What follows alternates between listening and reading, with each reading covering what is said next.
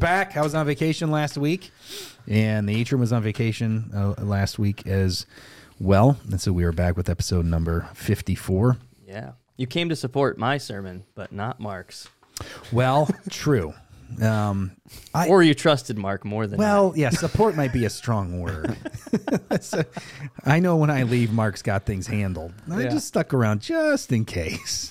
no, you guys both did a, a wonderful job. You uh, naturally talked about Noah because that what was next on the list, and you Abrahamed it up. I went to Providence Church on Sunday morning. I went to their nine o'clock in person, just me, not Rachel and Henry, um, Pastor Austin Shaw. I've been there when I'm on break. I go there quite often uh, because I know a bunch of the pastors out there, and it's a solid church doctrinally, and I think that that um, is why I feel comfortable there as well. Very different from Hope in their style and kind of presentation. Uh, but Pastor Austin is a is a great guy, and but almost every time I've gone, he hasn't preached, and so I I went on Sunday, and then I caught the uh, ten thirty online of your sermon um, on Sunday. But thank you guys for for doing that. I'm getting back into the saddle this week, and uh, Mother's Day this this week already. already. Unbelievable. Yeah. So on Mother's Day, I'm going to be preaching about sacrificing your son, Abraham and Isaac. So. and one might think that that wasn't planned. Yeah, It always just I know it all seems improv. There's a reason you're not going to want to miss this Sunday. It's going to get uh, get heavy. Uh, so yeah, last week I was on vacation and we didn't go anywhere. We just kind of hung around. We have some friends from Georgia uh, come in town. Our old neighbors. Uh, they were our direct neighbor next door, and my wife Rachel and the neighbors. Uh, her name was Rachel. Rachel and, and Trevor. And got two kids. Uh, girl named Charlie and then a girl named Sloane and Henry got super close because they were 20 feet apart and uh, would just hang out like crazy. And so then they moved to Georgia for Trevor's work. And so they were in town kind of doing the hitting all the friends. And so they stayed with us for a couple of days. And that was three kids, three kids in the house. You have three kids in your house. Yeah. And what I found is that with three kids in the house, it was chaos. you find this to be true? Yeah. Yeah. Okay. Oh, yeah. One, I mean, Henry's a busy kid Yeah. and he's into a lot of unique things. Um, there's always an open umbrella in our house now, a lot of wind chimes in various places. Uh, he, he's into some, you know, unique things, certainly. But with three kids in the house, within two seconds, and I'm not complaining because I didn't mind the chaos. I say chaos, I don't mean that necessarily negatively Yeah. um, every everything was out. Every to- every drawer was emptied. He says, Your Mhm. kids are older now, but when they were younger, that just had to be. Yeah. it's bonkers. Yeah. You, Chad, you want you got one kid. got one kid, but yeah, um, my my wife Liz went to hang out with uh, a couple of our mutual friends who have um, kids that are four months each apart from Ledger. Yeah, I okay. believe so. They're all pretty close in age. Yeah, Um, but Liz came back with these stories after they played together over the weekend, and everybody, all the moms were like, "Ledger's completely different from the other two. Mm. Like those two, the other two wanted to hang out and go in a wagon when they went on a long walk. My son walked like the full mile and Yeah. ran the full mile. Had a black eye. yeah, This was like running on tons of things out there in, in the pathway yeah. and we'd run him like we do at home. He- She ran him to the point where he just went to bed. Yeah. Tho- those kids needed like 10 books read to them. Oh yeah. They had a whole routine. Mom, come hold my hand for this amount of time. yeah, Ledger's like, I'm out. because you think he burned off all his energy. Yeah, but his energy when he's up is way higher than those kids. Yeah. So, So he's Henry- a unique cat. Henry has very high energy and still doesn't want to go to bed. It's crazy. Mm. I find I want to go to bed somewhere around one in the afternoon now yeah. for for a period of time. Say that at 1.13 p.m. Yeah, oh no, I've been asleep for 13 minutes, as you can tell by this riveting conversation. no, he wants to hear. Uh, so it was a good week for us. We had them in town, and then had a couple of days off, and then it was Rachel's birthday uh, this past Friday, uh, Cinco de Mayo. And it's interesting because Rachel always seems to crave a Mexican birthday meal. She enjoys the Mexican, and we can never go uh, because it's always too packed. I should say we can never go. We we always forget that that's what she wants to do. Um, but we had a good birthday, and then uh, we had spent some time with family. We got to go see my dad, Rachel's dad, and stuff came over. So it was a, a busy week, but good to be back with you guys as well as being on the atrium. And we've got some questions today that we're going to cover. Uh, but before we get to that, Pastor Mark, would you like to? Well, do you have anything you want to say about? No, why don't we do a little, maybe a quick recap? recap both. Yeah, why not? Because Yeah. we're in this series called By Faith. We're going through Hebrews chapter 11. We talked about Abel. We talked talked about Enoch, and then uh, we went straight to to Noah. And Yeah. Chad, you handled that. So Yes. maybe a quick recap if you remember. Sure. I'm not Yeah. saying no, no, no. Well, you have to preach a lot of sermons. just it was it's just right out of there. Oh, dude, sometimes it is for me. yeah. Um, yeah. So two Sundays ago, I was tasked with part three of By Faith. Talked about Noah and uh, what we did with the story of Noah. You know, looking in Hebrews 11 7, uh, how he's the one declared righteous in the entire world at that time. How how can we look at his life and take note of how he was steadfast? He was identified as the steadfast one who walked with God, and he's similar to Enoch, similar to um, to Abel and those who come before him in that passage. But like I said, they have very different lives that they live, very different work that they're called to do. Their their stories end very differently, but they're all um, sharing that commonality that they persevere by faith. And so, what I wanted everybody there in our congregation to understand from from Noah's story was look at the fact that he was working on this ark he's called to do, which seems ridiculous in the first place. Long story short, um, but he he works on it for about a hundred years. Yeah. That, that's what we can guess, and so you know that's going to be close to a lot of our expected lifetimes. So he spent a lifetime remaining steadfast to the work that God called him to do from His Word. So how can we do that? How can we live a legacy, a steadfast legacy? Um, where we spend the rest of our lives dedicated to the work that God calls us to do. And that common thing that we're all called to do is communicate His word clearly in how we live and from our words. So that's kind of what we um, landed the plane on, or Yeah. landed the boat on. There you go. Do you land boats? Sure. Did you put a bow tie on it? To, Ah, to put a bow tie on it, but we're A not we're not there yet. I don't a, a boat boat a boat tie? tie. Okay, ah, yeah. I like it. Yeah. I feel like if you're landing a boat, you shouldn't have a boat. I feel Isn't like I feel like you dock boats. I feel like that still works, but uh, boat Is tie. it called a boat landing? yeah, Maybe it is. I think that's where you load the boat in the landing. that's right. Yeah. Yeah. Bob would know this. Yeah. Yeah. Anyway, Yeah. So then Abraham. right. so we go from Abel to Enoch to Noah to Father Abraham. Mm. Yeah. I was waiting for you to bust out. and- I did for service. Did you? and I forgot to do it second service. Man, It was in my notes even. And I I even wrote it in my diary. like Mark I- had a very had a funny, song. about Abraham today. yeah, no, I sang it for I sang it first service. Um, Ah. and then How I- far did you get into it? Man, so I didn't do any actions like for- That's what I. That's what I would have Yeah, came I for. stopped. He brings out his guitar. Yeah. It's an Adam Sandler bit. Because we the say time. we're sons of Abraham in that song. And I, you Oh. know, Father am Abraham one had of many them. sons. I am one of them, and so are You. you. And uh, that was my point. Was praise the Lord. Did you always start with right arm and daughters? when you oh, did? I don't remember. Okay, Yeah. I know. We always started with right arm and open door. Yeah. Right arm, Father. Yeah, boy, that went on forever too. I feel like that's what the youth leaders. For those that don't know what we're talking about, there's a song. Uh, what, what, would it be titled Father Abraham? Uh, that's the name of it. I think. Is that yeah. the name of it? Yeah, it was a Sunday school song, a children's song. That you just sang about Father Abraham, and then for some reason you would, uh, at least how we did it at Open Door Youth Group in Abbey Road Baptist, where I went as a kid, is we would get in a circle. Did you guys circle up for this? Do you do this?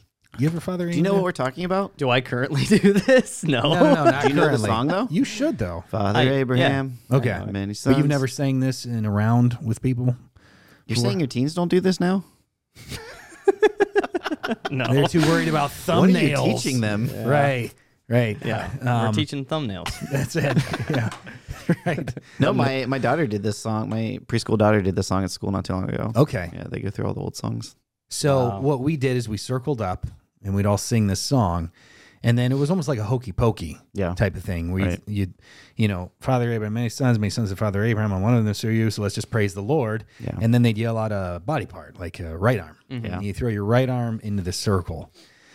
And it was maybe the third or fourth time we had done this at youth group where I realized I think this is a song that was written just to burn up time for a youth energy. pastor. Yeah, an energy for a youth pastor that wasn't prepared for the, like the message.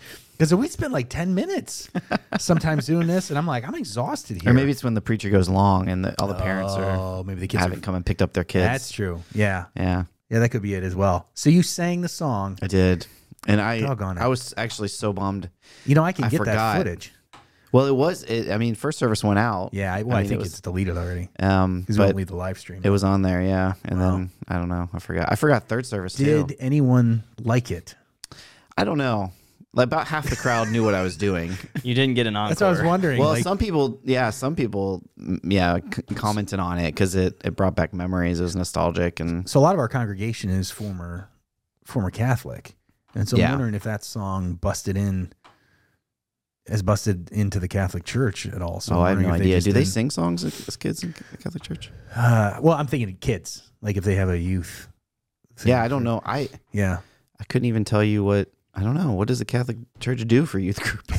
it's just catechism. I mean, yeah, confirmation and catechism. yeah. I Um, don't know. so you're singing this, and about half the crowd is validating you, Yeah. and you think subconsciously that shot the confidence down and prevented you from doing it second service, or you just I don't think so. I was did was. you do a third service? I was bummed. I forgot to be honest. No, I forgot third too. Did you? Okay. It, it was in my notes. Seems like God didn't want you to do it. I think I, I guess not because it was right after. I mean, it was part and parcel with me making the point about women being called sons, Ah, and because that song calls everybody a son, Right. And I was making the point you should be encouraged at the fact that you're called a son. right son is yeah, and yeah, Son is a good thing. yeah, Um, and not gender specific is is it's being Right. used, right, Right. more as an inheritance, like the men being called the bride of Christ. yeah, right, yeah, Um, yeah, yeah. And so, and then that's where it was in my notes, and I just, I probably was too busy trying to read the room, Right, trying to see how they're accepting the gender thing. Right, I just forgot. yeah. I don't know. I don't know. I really don't know. Maybe it simply was, yeah, God didn't want me doing the next two services. it, might, it might just been that bad. God was like, well, we tried Right. it. It failed. Right, Let's move on. right. People are going before the Lord. They're like, listen, he's dying out there. He's dying. He's singing this song. Nobody likes it. No, like, I, help there him. were people singing along by the time I got, I only sang like two stanzas, but um, Yeah, know your audience. there were people singing along by the Stick end of it. Bon Jovi, Journey.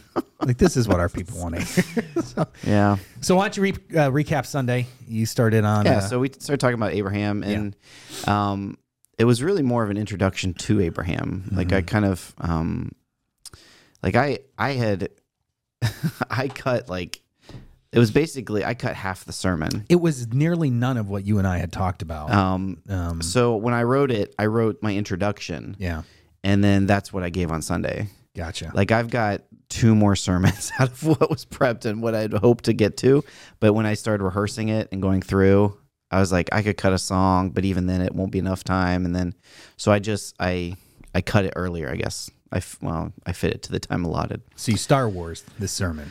Pretty much. Yeah, I mean, if you go down this week, I'm set for Sunday. So don't worry about that. Is that a threat? I feel like that was a When you go down, if you go down this. when you go down, That's right. Mark keeps trying to. He's like, "Can I get you a beverage?" I'm like, "No, I'm fine." He keeps trying to. keeps, Chad, drink this first. Uh-huh. So it was bear me. it was really more of an introduction to Abraham and how we should how we should receive him. What do we do with him? Yeah. Because he is like he was the guy before Jesus, it was Abraham. Yeah. And so a lot of the New Testament actually deals with that issue. What do we do with the law and what do we do with Abraham? Um, and so really it was more setting up how we should receive Abraham and we are part of the inheritors of of the covenant's blessings of the promises. And that's what faith is. It's confidence in God's promises the promises given to Abraham, I mean, that was Yeah, we've been grafted in. yeah, that was a monumental event in in Genesis. After Noah, after Babel, we hear we have silence from God, and then suddenly he just goes and gets Abraham. And so processing through that, what that meant for Abraham, but ultimately what it means for us, um, is is just so helpful for me. Um, because there there's other scriptures, you know, where uh, it says what happened to Abraham wasn't just for Abraham's benefit; it was for us as well Yeah. it's for our benefit as well. And so it's understanding that um, we are inheritors of those promises that were given to Abraham, um, and they haven't been fulfilled yet, but they will be fulfilled. They started in partial fulfillment when Christ came, and they will ultimately be fulfilled in the next stage. And so the the Jews of Jesus' day were hanging on and clinging to Abraham, and that's where their faith was. And it wasn't faith at all. It was just we're good because of our social status, really our ethnicity. Yeah. Um, I love that you highlighted that verse on Sunday, you know, before Abraham was, I am. yeah, Excuse me. Because it's such a, and it's interesting in the text, like at least in my my version, the ESV version, like I am isn't capitalized like you would see um, in the Old Testament, where it's in all caps. right. Um, in, in you know, I don't know if that's an issue with um, you know the translators or how it's how it's written specifically, but he, he Jesus doesn't say before Abraham was, I was. Yeah, He says, "I am." Yeah. and so y- you have to take the the same weight of that phrase, "I am." yeah, You know, thinking about Moses and the burning bush, and Mm-hmm. you know, who, who am I supposed to say sent me? That's where all that comes from. Um, and I and I love that you brought that that up. yeah. And that was that was Jesus. Because people will say Jesus never claimed to be God. That that's one example Right, of, right, of, right. of over half a dozen where he explicitly claims to be God. Right. And you see that in the response. They went to stone him. They started picking up stones to kill him Right. because it was blasphemy. These, as you keep reading, and I think what, what is the the ESV version says Jesus hid himself. Hid himself. Yeah. Right. I always Yeah. wonder what that How supernatural that was. right Yeah. how supernatural that was Yeah. like what did how did he hide or was he just like ducking behind a you know Right. a pole or something Right. but then you see him passing through crowds and people couldn't see Yeah. him like I, so, be- I believe that is supernatural. I believe it is, too. I believe that was miraculous. Yeah. Um, I don't know exactly how, but especially in in John, invisibility cloak where he passes through the crowd. Yeah. yeah right right that one in John Yeah. is- Something. There's something supernatural going on there. right something we're not capable of Again, where they the crowd wanted to kill Jesus. right yeah um well thank you guys for again for doing that this week. Like i, I said we're going to talk about abraham and isaac uh, mother's day and um we're also going to do some child dedications as well. So should be a good sign. You- what- Dedicating children and then t- sacrificing them. yeah. Can't wait for the thumbnail. On that video. so jared and i did do a, a shoot. We did a photo shoot. We used some of the leftover pieces from the pig no, I'm kidding. Yeah. for the sacrifice.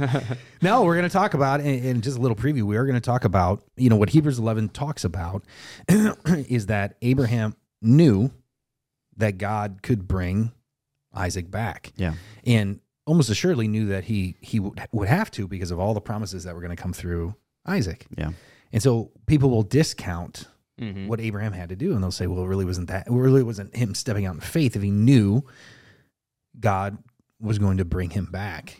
And I think that's a a really bad way to view it. Yeah. And so we're going to talk about uh, potentially what God was really asking Abraham to do, and in some ways, almost the graphic nature of of what it is. And so we're going to keep it PG on Sunday. We do want to honor our mothers, but at the same time, what better Sunday to talk about the idea of having to sacrifice your child than on a day Yeah. where you're focused as a parent on your children. And part of what I'll talk about on Sunday as well is that I don't think that just, you know, because there are people out there that do not have kids. I, I don't think that if you don't have kids, you can't understand this story or feel the same way that a parent does. And I'll kind of get into that on Sunday as well. So looking forward to doing that. But let's go ahead and let's get into our questions today. We've got a fair amount of ground to cover. We'll start with question number one. Good morning. I was married for 20 years. For the past eight years, my fiance and I live together. My question is Does God require older couples to marry before intimacy? I think a lot of our listeners probably hearing this might be thinking that a, a question like this would be a, a very short answer, and I think it can be a very short answer. But we're not about short answers here. Not here on the atrium. We are about long answers and thumbnails. recently, thumbnails. More recently, thumbnails. And I think it's possible that some of our listeners might be thinking a question like this is like maybe the answer is an obvious answer. But I think that they would also be surprised that this is a question I fielded more than once when counseling older couples Yeah. previous uh, couples that were previously married and either divorced for XYZ reason and have since gotten a, f- a fiance or a boyfriend or girlfriend, whatever it is, or uh, people who have lost their their spouse. And I have gotten many emails over the years and had many a conversation with people who are, and I want to older couples. I, I don't I don't know how we can define that. I'm just going to share what my experience has been has been people north of 65. That's that's the demographic that I have dealt with mostly. I don't know necessarily how old this individual is. Um, I've had it maybe as young as like mid mid 50s. But when they're saying, my question is, does God require older couples to marry before intimacy? That's a very subjective term. You know, Yeah. to, to Chad, I am older. Uh, you know, to me, Bob is older. It- It's all kind of subjective. So, what what do they mean by older? So, I don't know how old this individual is. My experience of people that have been asking these questions has been maybe as young as like mid fifties, but it's typically people in their like mid sixties that are you know either uh, a widower or widower or have you know been divorced for a certain number of years and they want to know what's the rule on intimacy and so does god require older couples to marry before intimacy? The answer is yes. Yes. Sin is sin. Sin is sin and it is always sin. You don't age out of sin. Yeah. you cannot age out of sin. You will see certain sins become less tempting to you as you age because of the natural progression of life and experience, and hopefully uh, the spiritual progression of sanctification, becoming more like Christ. But you never age out of sin. Uh, sexual sin is always sexual sin. It doesn't matter if you're uh, eight years old, and I use eight years old because that's the uh, average age that kids are start viewing pornography now eight years old all the way up to 100 years old if you can make it to 100 years old sexual sin is always a sexual sin so i want to take uh, a time and just uh, talk a little bit about this because what normally happens uh, what can happen i shouldn't say normally what, what can happen in in a conversation like this in conversations i've had like this uh, with people in the past is people will say things well but where does it say that sex outside of marriage is sinful? Because the bible doesn't come right out and say thou shalt not have sex before marriage not in that way not in the way that we see the 10 commandments not in the same way that we see even adultery right and so i want to i want to take us to a couple of different places and just piece this together for us because the Bible certainly does uh, teach that uh, sex outside of marriage, before marriage, outside of marriage, we'll call it fornication, is Yeah. something that the Lord. Yeah. I mean, the church has been teaching that for thousands of years. So where does it come from? right, If it doesn't say it explicitly, why do why do we think that and teach that? right. And so I just want to highlight a few, and then you know you guys are welcome to highlight whatever you want as well. One of the places I want to go uh, is Ephesians chapter five. We'll start uh, in verse one here. Therefore, be imitators of God as beloved children and walk in love as Christ loved us and gave himself up for us, a fragrant offering, sacrifice to God. But sexual immorality and all impurity or covetousness must not even be named among you, as is proper among the saints. Now, that is the English Standard Version. What some of us might be more familiar with is there must be not even a hint, excuse me, of sexual immorality Yeah. in all impurity. And I want to look at this word sexual immorality. It's the Greek word porneia. And what you'll see is that this word is often translated one of two ways. It's it's, it's translated one of two ways, either sexual immorality or fornication. Sexual immorality is any sex outside of God's marriage. Fornication being a part of that. Again, uh, this is pretty clear. Even a hint of sexual immorality or impurity. we have to remember, you go all the way back to Genesis when God created Adam, saw no suitable helper was made or was uh, he made no suitable helper for him or had no suitable helper. So God pulls the rib out of Adam, creates Eve. This is bone of my bone, flesh of my flesh. For this reason, the man shall leave his father and mother. You can go back to Genesis chapter 2 and read all that on your own if you're listening to this. But God designed uh, intimacy for that union between a man and a woman in the bonds of marriage. And that's what we see all throughout um, the New Testament being taught. A lot of people will go back and ask questions about the Old Testament because you see a lot more polygamy yeah. in the Old Testament, even Abraham, right? Yeah. You know, you didn't get into it. I'm not going to get too much into it on Sunday. Um, but Abraham and Sarah couldn't have a couldn't have a kid. They wanted a kid. So they get the maidservant Hagar. Abraham's intimate with her. People say, well, God reveres Abraham as a pillar of the faith, but he's going having, why was God okay with it? God's never been okay with it. Right. He's never been okay with it. It's always been a perversion of his original design.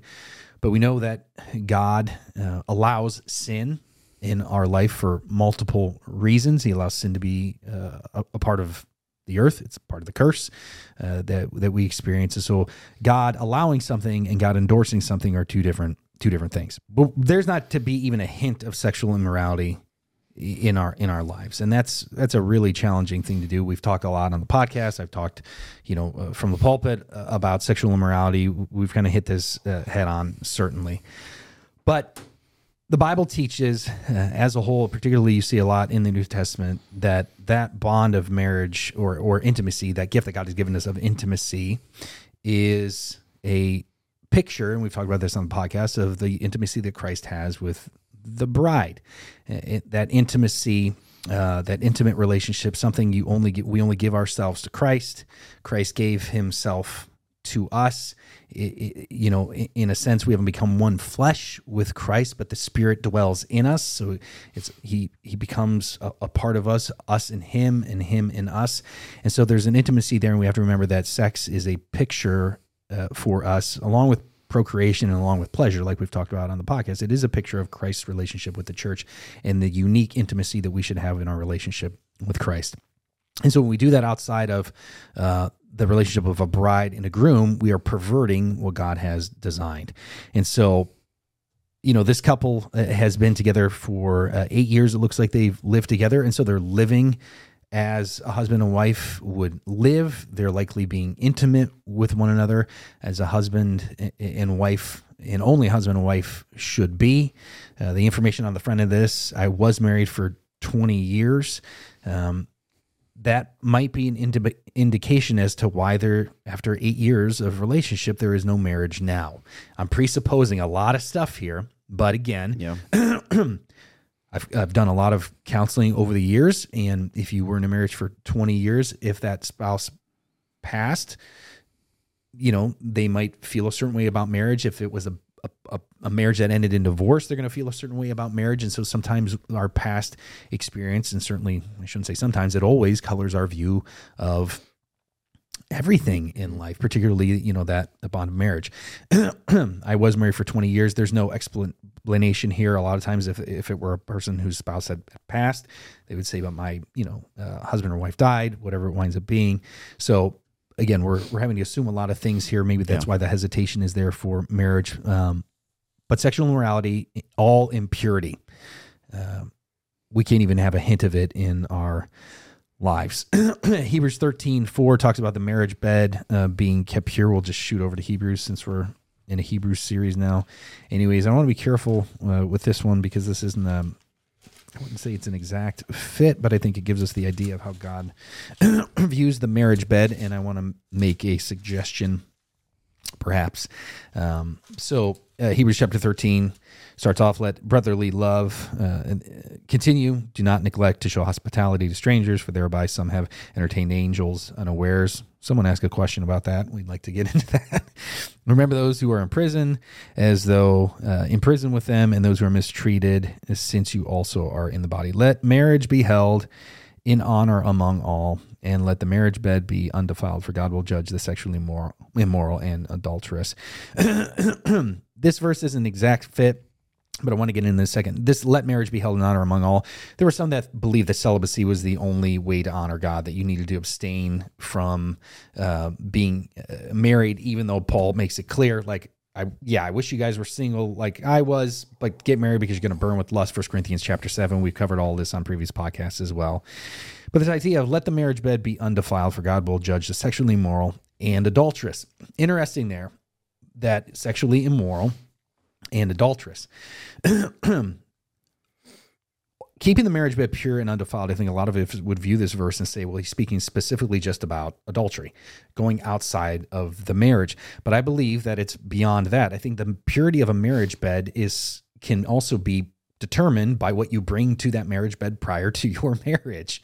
Like if you are an impure person sexually, and you you are uh, fornicating with your spouse and then you get married that that marriage bed has already been defiled not that god can't redeem it and forgive from those things but it is i think a warning to us that we need to make sure that we are not having a hint of sexual immorality that we're waiting and saving sex as something to be experienced only between a husband and a wife, a man and a woman in the bonds of marriage. So God will judge as sexually immoral and adulterous, sexually immoral. There, it's that word porneia again. You might be able to insert fornicator there. I think you could do that because again, what we bring to the bed in most couples, even then, and it was a little bit different in you know certainly in the Old Testament where you had you know pre-arranged marriages and certain things that had to happen, but even by the time the New Testament comes around, there's a lot about sexual immorality because there's a lot of sex taking place outside of marriage.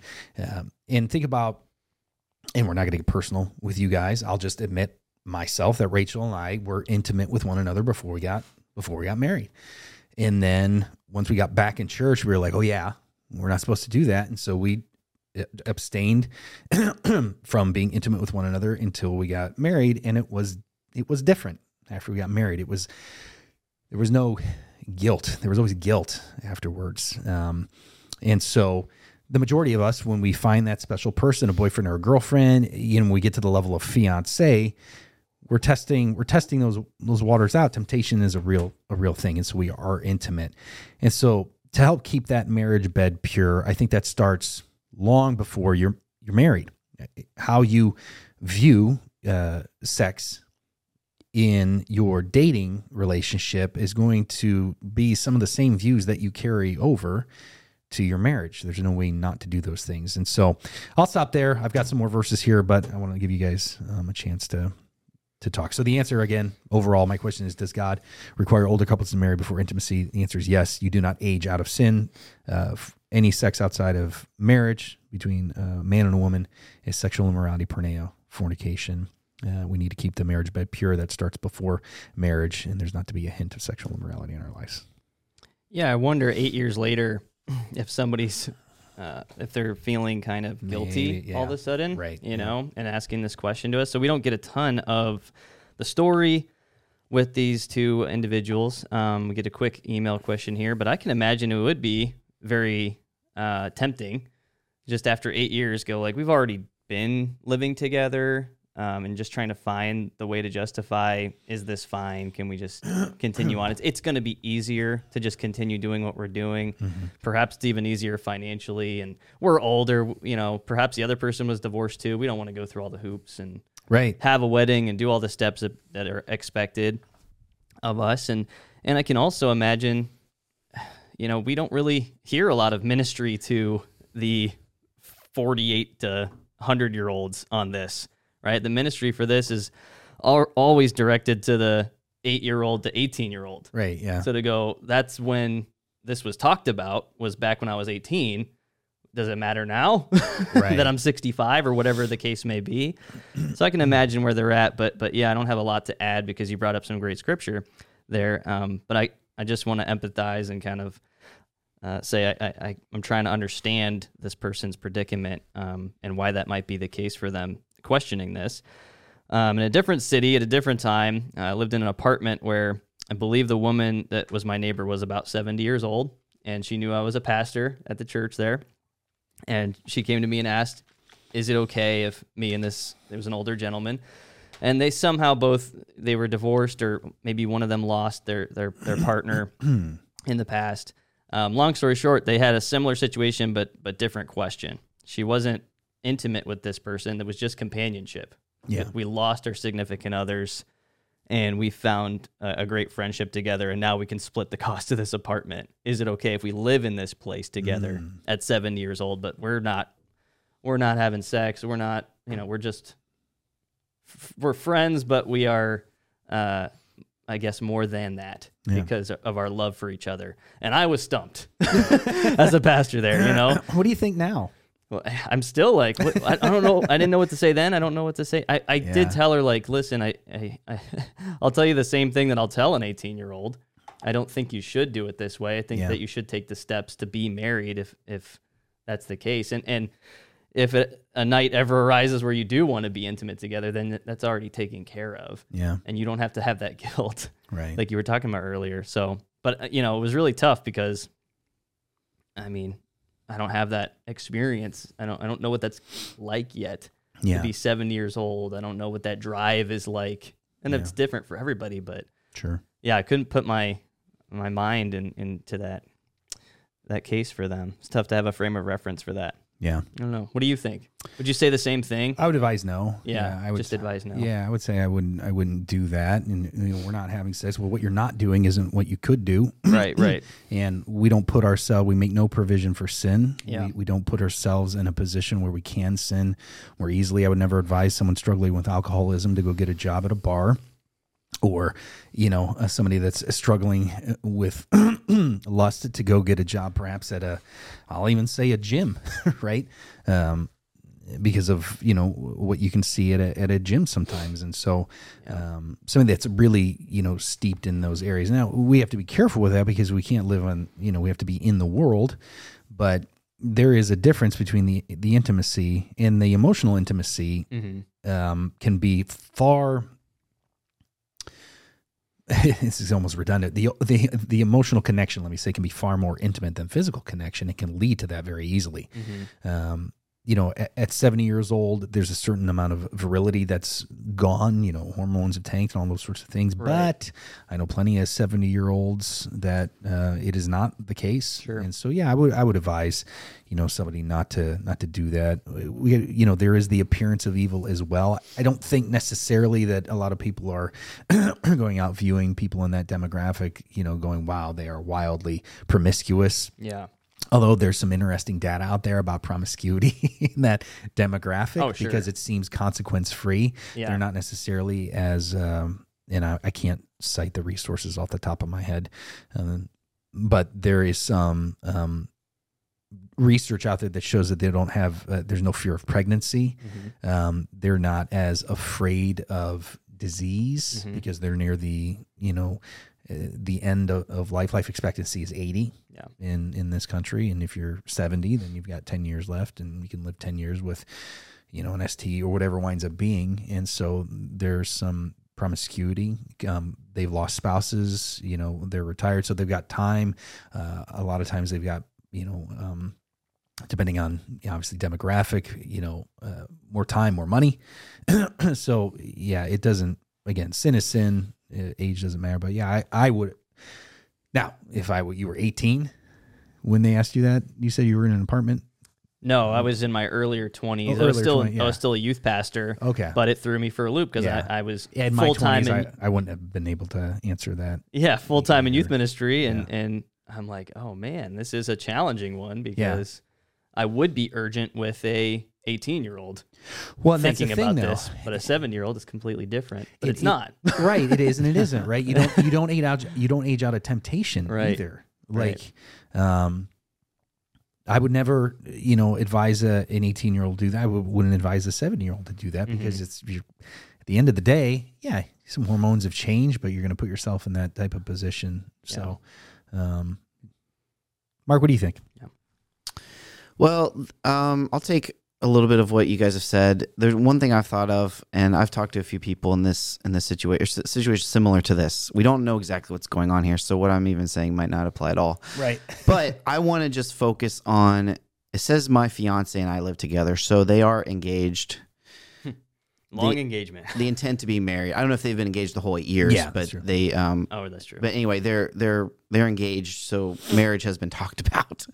Um, I want the focus just to be on what marriage is, what what's the goal, um, and who owns marriage. So marriage is instituted by God, and it represents Christ and His union with the church. Neal's already already said that, and we've forgotten that in this society. We believe marriage is an institution of the state, and the state has co-opted marriage, and we think that's what marriage is. Where really God founded marriage and now the state has co opted it. So when we get in this situation, formerly married, I don't know if they got divorced. I don't know if, or I don't know if her husband passed. It doesn't say. Either way, you get to that point on the other side of your first, second marriage, it gets complicated. Yeah. There's retirements involved. There's alimony, maybe child support. There's sharing rent, uh, costs involved, insurances, health insurance, all kinds of things. Medicare, it all pl- starts to play a part, and your marriage status starts mm-hmm. to change that. That's a good point. What you can get mm-hmm. from your from this benefit or that benefit or whether you have a right to this or that or or the other. And these things start weighing on you and factoring into your decision. Mm. And that's where your focus lies. And you say well i'm not going to get married but because of this or that because you know i won't keep getting this alimony payment i won't keep getting this health insurance benefit or i have to wait till i'm 65 i've heard that before for uh, whatever medicare uh, benefit to, to to kick in. And at that point at that point you're putting the cart before the horse and you're you're really seceding to the state and saying that's your view of marriage. It's no longer me trying to represent Christ um, Christ's union with the church. It's it's me doing what I want to do. Um, It's good, Mark. and does God require older couples to marry before intimacy? Let me give the short answer. Yes. Yeah. it's too late for the short answer. Okay. Yeah, let me read out one more um, scripture and then we can get on to the next question here. Um, Can I just follow up what it says in Hebrews 13? I guess. That- Is I guess. Is it good? It is what what Mark just said, verse five. Keep your life free from the love of money. Be mm. satisfied with what you have, for He Himself has said, "I will never leave you or abandon you." yeah. So I was reading that after you brought up Hebrews thirteen, and, And like I, I don't know So if it applies to this situation. I'm not trying to read that into it. I'm just that's my experience in some of these situations. By the way, that's going to be helpful for somebody. I mean, that's a really good point. Yeah. Yeah. And, So, and, and and to that point, quickly, I'll just say, No, you know, people ask, should we be married in the church?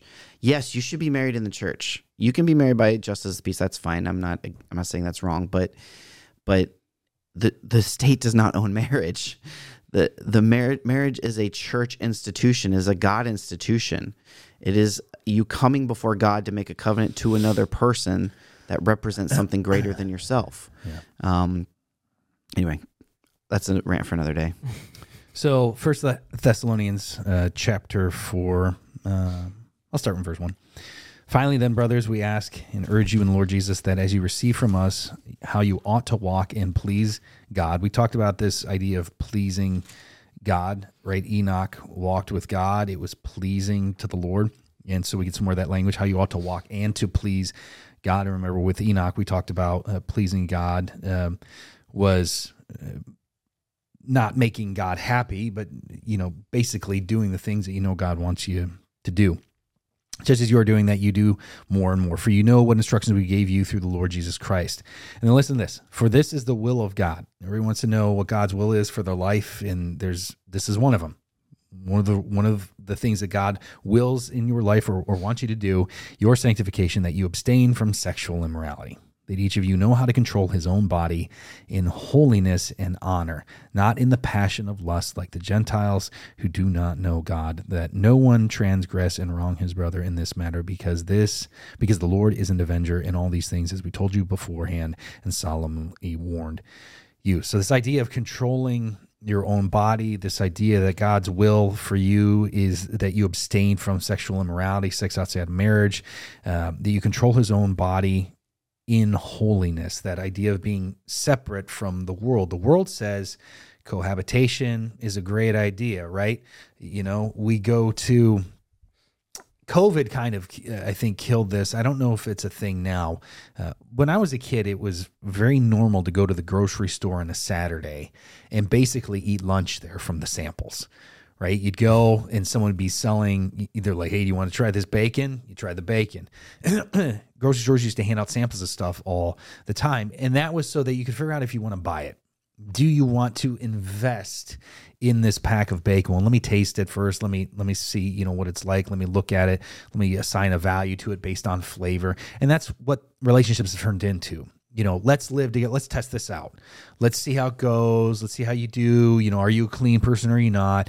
And you know if i'm going to only have sex with somebody the same person for the rest of my life you know i want to make sure that that's you know pleasing to me as well. And so we we have cons- basically consumer consumerized is that a word? We've marriage. And and we've made it about consumption and whether or not that consumption is pleasing to me and then I'll make the investment in marriage. And that's just not how it how it works. Part of faith and we've defined uh, faith in, in Hebrews um, as a, a non you know uh, comprehensive I would say definition of that. But but part of faith in a marriage is stepping out knowing that the lord can satisfy you in those those areas sexually financially like you give it all to him and you trust you know having confidence in the promises of our lord that's how we define faith in hebrews and so yeah. part of stepping out in faith when it comes to this institution is not trying everything. It's not going, oh yeah, the, the sex is great and we can live together and you know, he puts his socks away and you yeah. know, she she, you know, whatever it is, puts makeup on at night still, whatever whatever your standard is we figured it all out. So where is the faith in in yeah. marriage? And so I think that you know part of God's will for us. Certainly, I don't think this is what it says that we abstain from sexual immorality. That we separate ourselves from what the world wants to do and how the world views it. We don't go out there and we don't sample everything. We don't try everything. We do what the Bible says, and then we trust in the we have confidence in the promises of God, and we trust in what God says. It's part of what we're going to talk about this Sunday with Abraham and Isaac we, we trust God to the point of action, and whether that action is abstaining, which it is in yeah. uh, First Thessalonians four, or the action is is moving forward and doing something like let's not just you know propose that we get married. Let's actually get married and just trust that God's going to satisfy all these other things. Mm. God's big enough to work out insurance. He's big enough to work out alimony. He's big enough to work out all of these things. we we never don't do what's right because of like you said because it's what the state says or because we think that we're not going to be able to do it. God comes first obedience to his word comes first and then seek first his kingdom and all these things yeah again i don't want to use that out of context but seek 1st mm-hmm. his kingdom and his righteousness and all these other things that you've been added unto you and in and it's not too far out of context That's not out of context it's, i don't it's, think it's not too far no. because it's telling you don't things worry you about need, your yeah. life things you need don't worry about your body don't worry about any of this stuff seek me first and all these things will be added to you, uh, added unto you as he sees, as he sees fit. But thank you for this question. I think that this was. Um, there's a certain level of vulnerability in this question. Uh, Can I say one more thing? Yeah. I was hoping you would. I was just thinking, I'm reading this and thinking one more. And again, it's just so vague. We don't know where it's coming from. And I don't want to say this is the angle, but yeah. if this is the angle, if it's possible that I'm reading this and they're, they're, they have this feeling like, well, I was married for 20 years it didn't work out. It was a mess. Yeah. I failed. God put us up to put me up to a standard. He said this is how it should be. It wasn't that at all. It was a mess. I failed. It's over. And God's like, okay, you tried. Right. And now he's done with you. You're or he doesn't care about yeah. you. Or you feel like a failure.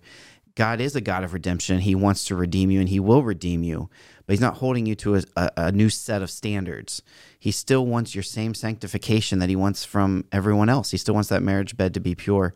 Um, and and don't hang on to that feeling of failure because that will keep you from from the redemption. I think. Yeah. Um, yeah. God loves you and He still wants the best for you, and that hasn't changed just because you're older, just because you're divorced, or I don't know if you're divorced. Just anyway. No. Mm-hmm. No, that was good. Yeah, that was great. Chadwick, I'm just gonna stop there. All right. I'm gonna go Christopher Walken. Chad, what's your shirt say? I haven't been able because of the wrinkles. I haven't been able. Not that it's not un- unironed. Okay. no. They will know we are Christians by our T-shirts. ah, this is this that's sassy too. I like your sass. I like my sassy tweets, my sassy shirts. Is that custom? Custom this made? is not custom. Yeah, I got it from a vintage uh, pop up la- two Sundays ago. Vintage pop up. Yeah. What's that mean? so many words we don't understand. Yeah, What's the hang on. goal of that? What's the goal of that? I'm gonna guess. It's Okay. a pop-up clothing store that sells vintage T-shirts. That's right. Okay. So, anyway, yeah, it's really cool. How do you hear about these? My wife's in the startup culture and works in the city, and you Yeah. know, works with a lot of small businesses that um, some some of them are vintage clothing stores. Is it like So- a She hears about them. like at a like a, a market, like a flea market or something like that, or is it? I can't stop Yeah. picturing a food truck. It was it was well there there was a coffee truck right there? outside Okay. the venue. Yeah, Okay. that I whole picture thing. a right? mall kiosk. Is it like a mall kiosk on the street? No, no, no. This one was inside the Madison, um, just near downtown Cleveland. It is uh, a pretty popular wedding venue right now. Um, I'm sure David Swidrak has taken photos in there for engagements and, and weddings. Um, but they invited a bunch of um, local vintage clothing kind of hipster guys who own these things um, to bring all their stuff. And they did a pop up shop and a bunch of different ones. I got to meet them and So vintage is anything over twenty years? Is that 25. is 25. Vintage. So that's Yeah. a, a twenty-five year old. I'm guessing if Yeah. they're if they're correct. Yeah. Wow, it's great. Yeah. So I thought this was funny. Well, it is funny. Vintage 1998. I took a picture of an individual wearing a, a one of the angriest shirts I've ever seen um, at Cedar Point last year, and it was uh, it was like a church group, and uh, the shirts were just and I don't, don't remember specifically, and I'm not going to get into it necessarily, but it was just a shirt just uh, condemning all of these uh, you know ideologies and all these. It was so aggressive Yeah. and there were like 40 people wearing them in line and, and they're all laughing and smiling and eating french fries and cotton candy and they're And like, this shirt is a shot at all of them. and I'm like the fun they're having is not represented by the anger of their shirts in any way shape or form like it was great Well, All right. We've I've got some stories then based on what you've just brought up between Cedar Point yeah and my shirt. So I went to the Lecrae concert with students on Sunday. that's right you did the wave I heard Yeah, so that has a lot to do with this story. So uh, you know, looking at the crowd and a lot of Christianese T-shirts, yeah I was pushed to say I'm going to wear this T-shirt on the podcast on Tuesday. I got you I was like, man, we just can't be wearing T-shirts and going. It, it's like it's like saying I'm a son of Abraham. Look, I, I got the T-shirt. I follow Ah. God. I'm in. Like, just can we just live it? There's got to be some action. It's not your T-shirt. yeah So, so- you're against t-shirts that have any Christian speak on them? Speak, yes, yes. Um, in fact, there's a the worship pastor at uh, that church, Grace in Middleburg Heights. He owns a a really nice clothing company called um, uh, Messianic Supply Co. And Lecrae was wearing a shirt when he came out on stage, but it, it doesn't have like bold text i'm a christian christianese words on it right? It's very artistic and, and it's a the whole goal of his clothing company is that it would open up conversations with people about the messiah without all the words and it's just telling you exactly what i am right? It's not the bumper sticker t-shirt. Um, so i really like his clothes but clothes that just say i'm a christian or i'm against these things yeah so I'm an evangelical Christian. Just, just kind of goofy. So I got a kick out of seeing some of those uh, shirts at the concert, which you will at a Christian concert. yeah Um, but uh, while we were in line and I was killing some time with students, I said, "What if we started the wave in this line?"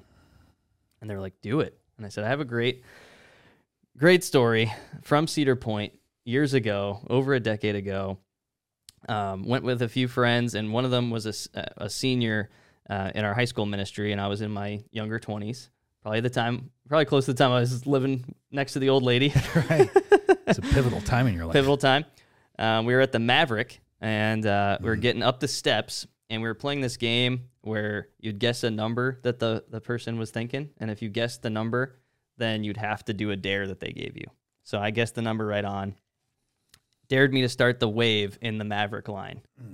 So I get up the steps. There's a porched area right before you get on the coaster, and there's steps up to the coaster. So when we're like halfway up the steps, we've been in line for like two hours.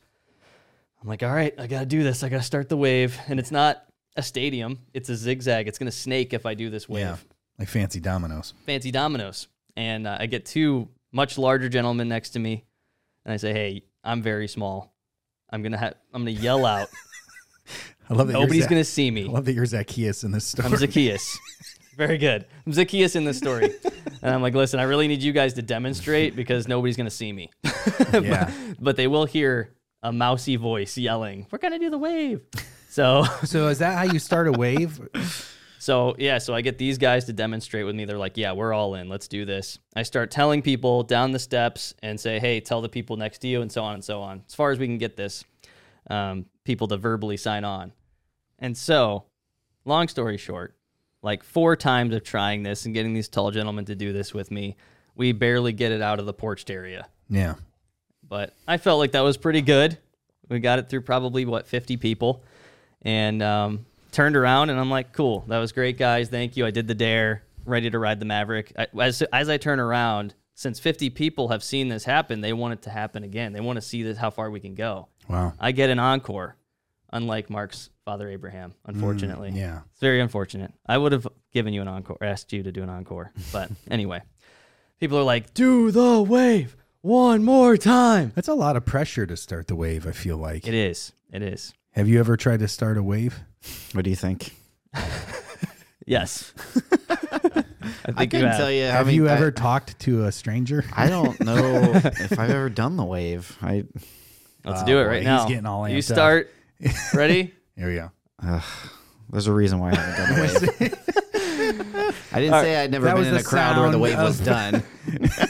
That was the sound of pure disgust. I didn't say I hadn't These been around the wave. I said I'd never done the wave. So It started with disgust. let me get this straight. Here's what I've learned from today's podcast so far. You are anti-Christian T-shirt, Yeah. and you are anti-wave. So far, I think I am. by the end of this podcast, we're gonna get him to do the. This wave. is the That's the goal. anti-podcast. Yeah, That's the goal. I think I'm anti-wave.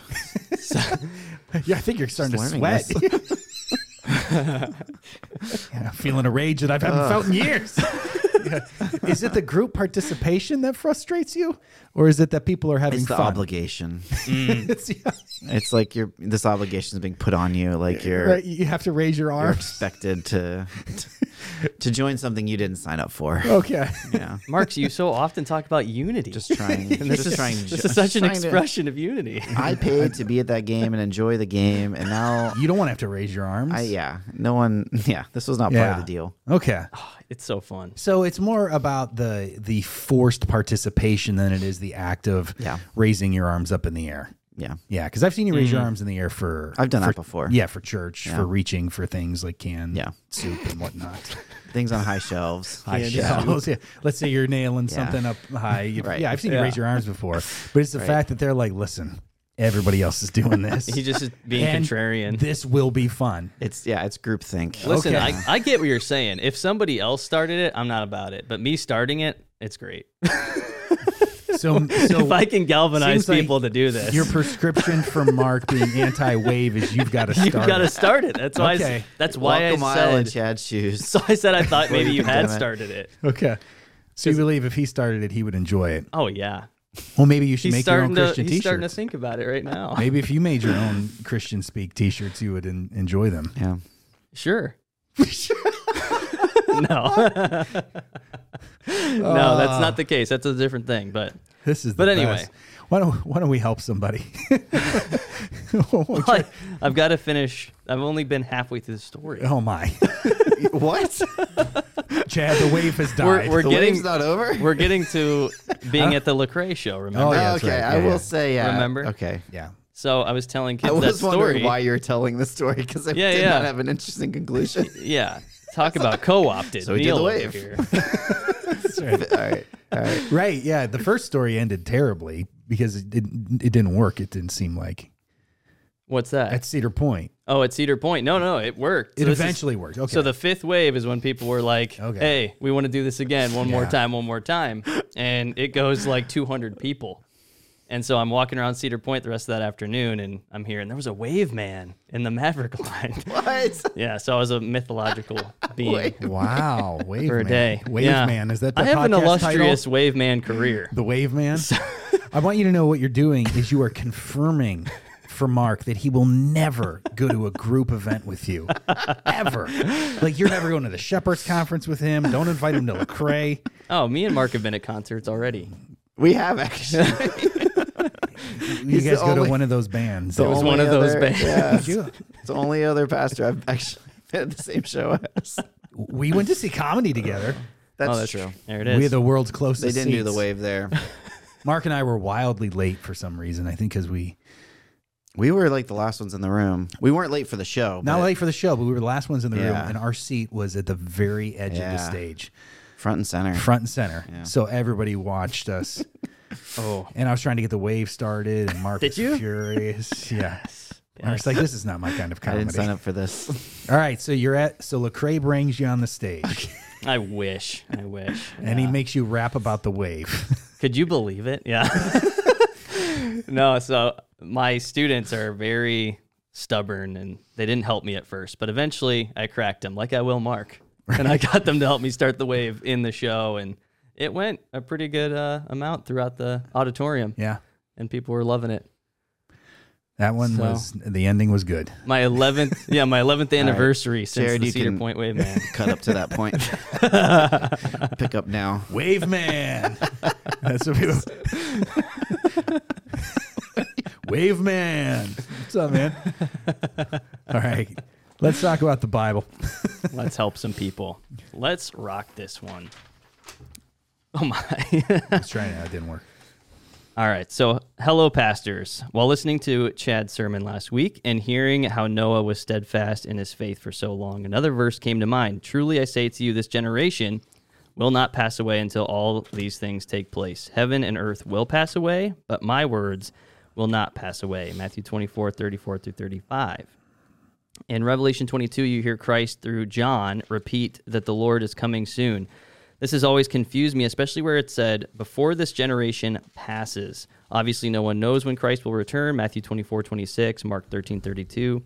And eschatology is hotly debated, but the part where they say, before this generation passes, really throws me off. Sometimes I attribute it to a call to action since we are to go and make disciples of the nations. And who would feel rushed if Jesus said, I'm coming only eventually? I'm going to stop there and kind of break this up because this is a long email and I have another story. What's it about? More editing. Oh my. well, so the third time I, I- did the wave. why don't you read the whole email so that we can have the full context? Yeah. and then and then would you? Is that all right? Or no, you don't want to do that. Because it goes into Noah, I'll break it up. It's in half. Okay. It's in half in my notes here. okay. Yeah. So um, there's a youth pastor I worked with named Marty, and he got out of ministry and had kind of the whole church hurt story. Um, I won't get all into it, but he he was our youth pastor, and you know, really really did a great job at that. But some things happened, and he got out, and he felt like I need to just depart from the faith. He got divorced. It was a really heavy story for him, but he came back to visit one time at the church and and he came up to me and brought up this verse where he was questioning Jesus like did he err here? Was he wrong? Did he prophesy and it just didn't come to fruition? So how can we trust anything Jesus has to say? He was at the same point that that this Right. person is.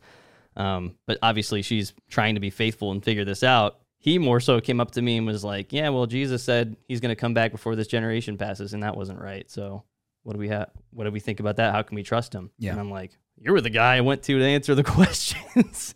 Yeah. he was trying to. He actually came back. That's how some people do take this verse. Yeah. that- They do Right, take that it, he right. was wrong. That this was his human nature erring. and that's where I wanted. That's why I'm breaking it up because there's like three sections here almost throughout the email, and that's how a lot of people take this. How can we even trust what he has to say if he didn't come back at that time? It seems like he said, "I'm going to come back before all these people die," and he's still not back. Rachel and I were just talking about this like a week ago. She was asking me um, about this particular verse, and we were doing something. It was like bath time with Henry, and so like you know we didn't get too heavy into it. So I'm glad this question came up. Yeah. But there's a lot of theories uh, on more theories than you would think um, as to what this could could mean and how people will try to they'll come up with creative ways to make it seem like Jesus meant something that he didn't say. But you'll you'll fix this, Chad. You'll fix this. Well, if your you friend don't, was, Mark your will. friend was right. I mean, Yeah. if if he was wrong, then we can't trust anything Jesus said. Right? Yeah. Yeah, but he had so much hurt that he was coming back to a person he used to disciple and trying to make me question Jesus. So Yeah, his motive Um, wasn't. so I've had to dive into this quite a bit, right? And and there's a lot going on. I'm actually going to use the Mark 13 passage if you guys want to jump there and people listening want to jump there, because there's a lot in here where it seems like Jesus jumps all over the place. So Mark 13 is the same account. Maybe Yes. people know that. Yeah, and this It's is just Mark's. Uh, It's a parallel account. it's a Yes. thank you. Good Yes. grief. and, and sh- Mark's uh, version of what happened. and she mentions that His she references that's the word. um, Mark thirteen thirty two where that's Yeah. said right, and so this is actually known as the apocalyptic discourse. Uh, so there's apocalyptic language in here, but it starts chapter thirteen verse one through two. Jesus um, has his disciples come to him. As he was going out of the temple, one of his disciples said to him, Teacher, look, what massive stones, what impressive buildings. Speaking of the temple. Jesus said to him, Do you see these great buildings? Not one stone will be left upon another, all will be thrown down. So we start this discourse, we start this section of scripture with a prophecy. This temple is going to be gone. And now we know that um, Jesus going to the cross is the replacement of the temple. The replacement of the temple comes with the cross of Christ as the place for atonement um, and for the place to be secure in God's family. And so we know that's to come. He's talking about that temple is going to be gone. It's going to be destroyed. Speaking of the temple destruction in AD 70, and that's going to be Jesus' judgment on Jerusalem there. Um, then it jumps into the rest of the section. Uh, persecution is predicted for uh, those who follow Christ in verse 9 through 13. At that time, um, around AD 70. And then uh, verses 14 through 27 are the apocalyptic. Um, yeah, she even mentions eschatology is hotly debated.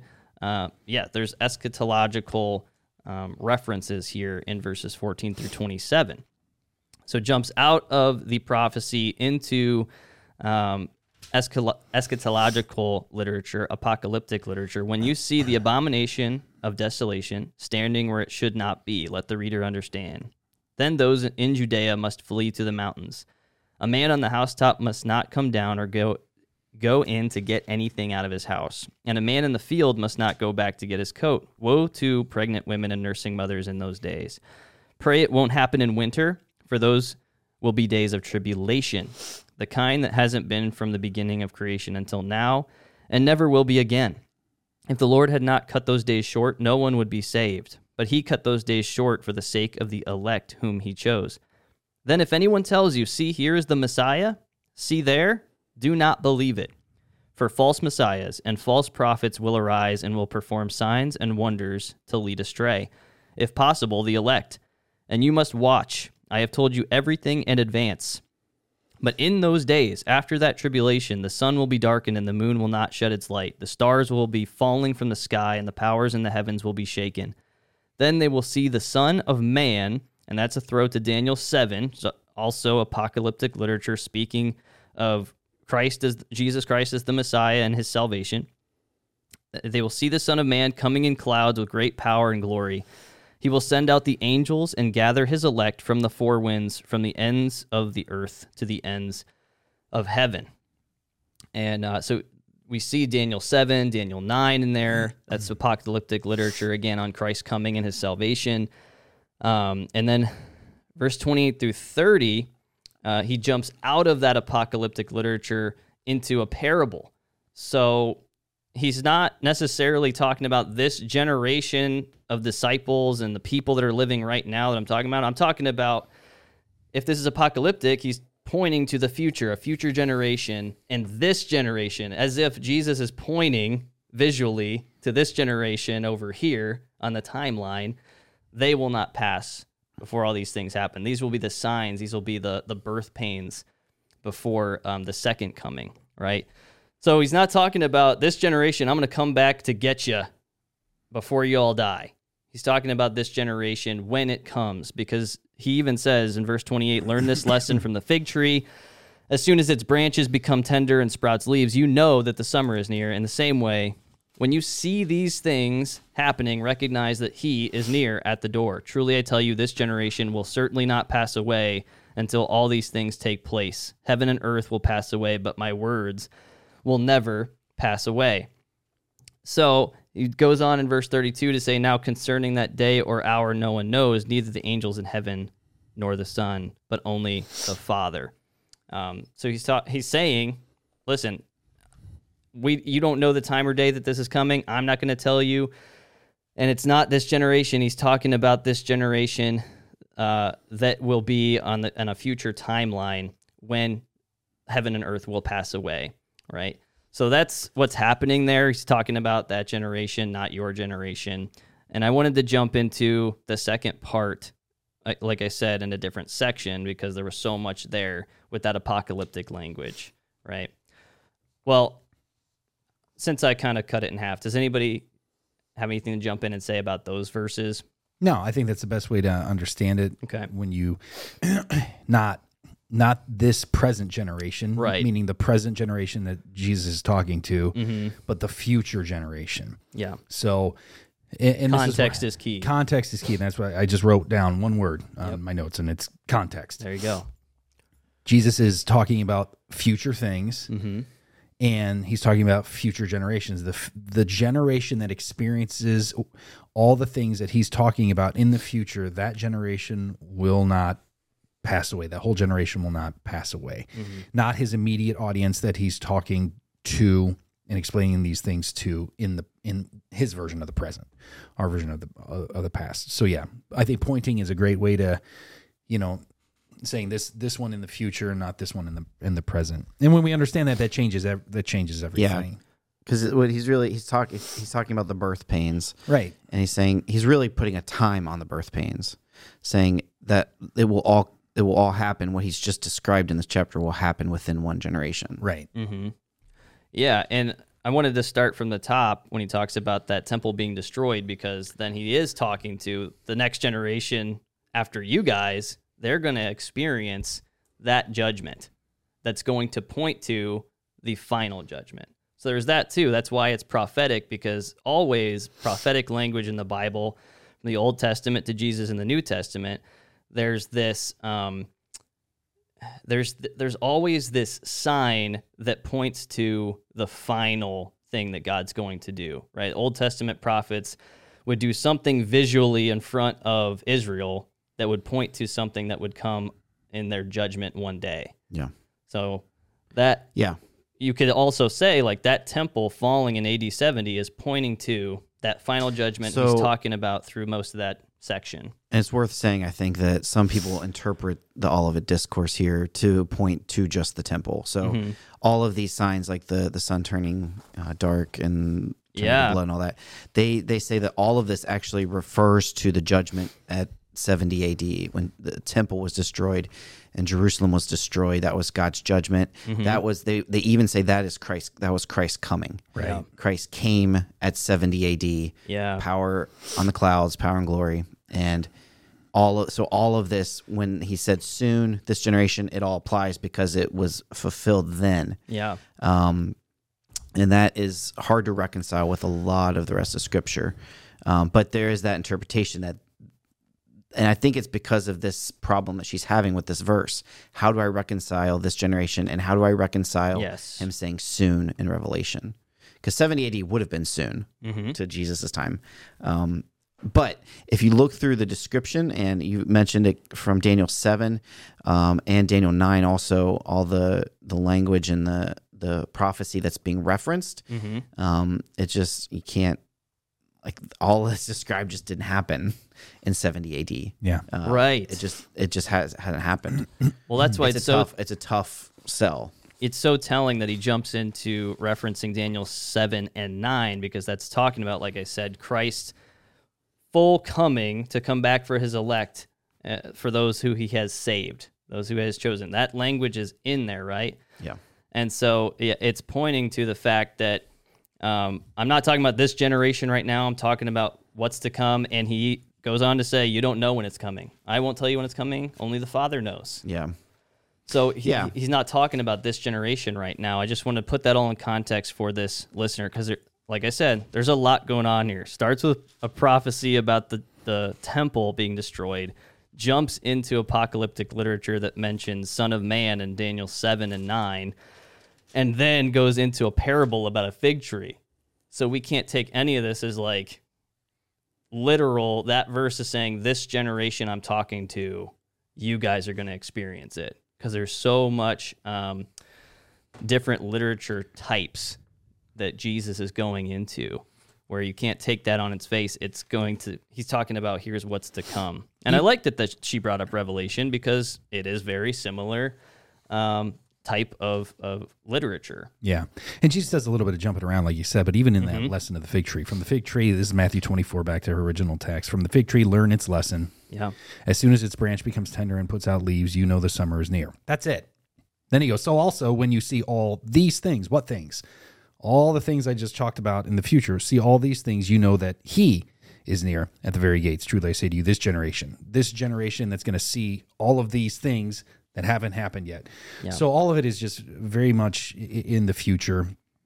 And I think when people just look at, you know, these these chunks and they'll go back to the uh, beginning of the chapter and, and really go th- through. And not saying that's what this listener, I'm sure this listener did that, Yeah. but it's it's tough to piece together a little bit. So I think it's just a good lesson. We have to remember, you know, what is the context, who's the audience. We also know that it didn't happen. The generation that Jesus was speaking to did pass Yeah. and none of this stuff happened. So we got to figure out why why is that? Either he was wrong or he meant something other than what we think he meant. And it's pretty easy to get there um, when you start looking at it. That's a great Yeah. question. Let's tackle the second half of this. Yeah. So where I left off is, um, you know, we wouldn't feel as rushed if Jesus only said, I'm coming eventually. He says, I'm coming soon. And so she continues on saying the story of Noah was encouraging to me, like God is giving us an example of walking in faith for a long time to understand that obedience is important over time, no matter how long it takes to see the fruit. But could you please explain the generation part to me? Because sometimes I'm so confused why God doesn't do as many outwardly obvious things anymore and hasn't for 2,000 years. Of course, there is the verse about those who believe without seeing being blessed, John 20, 29. I also assume the Jewish people probably felt the same way when they didn't see anything for the hundreds of years before Christ came, but nevertheless, I have these feelings from time to time.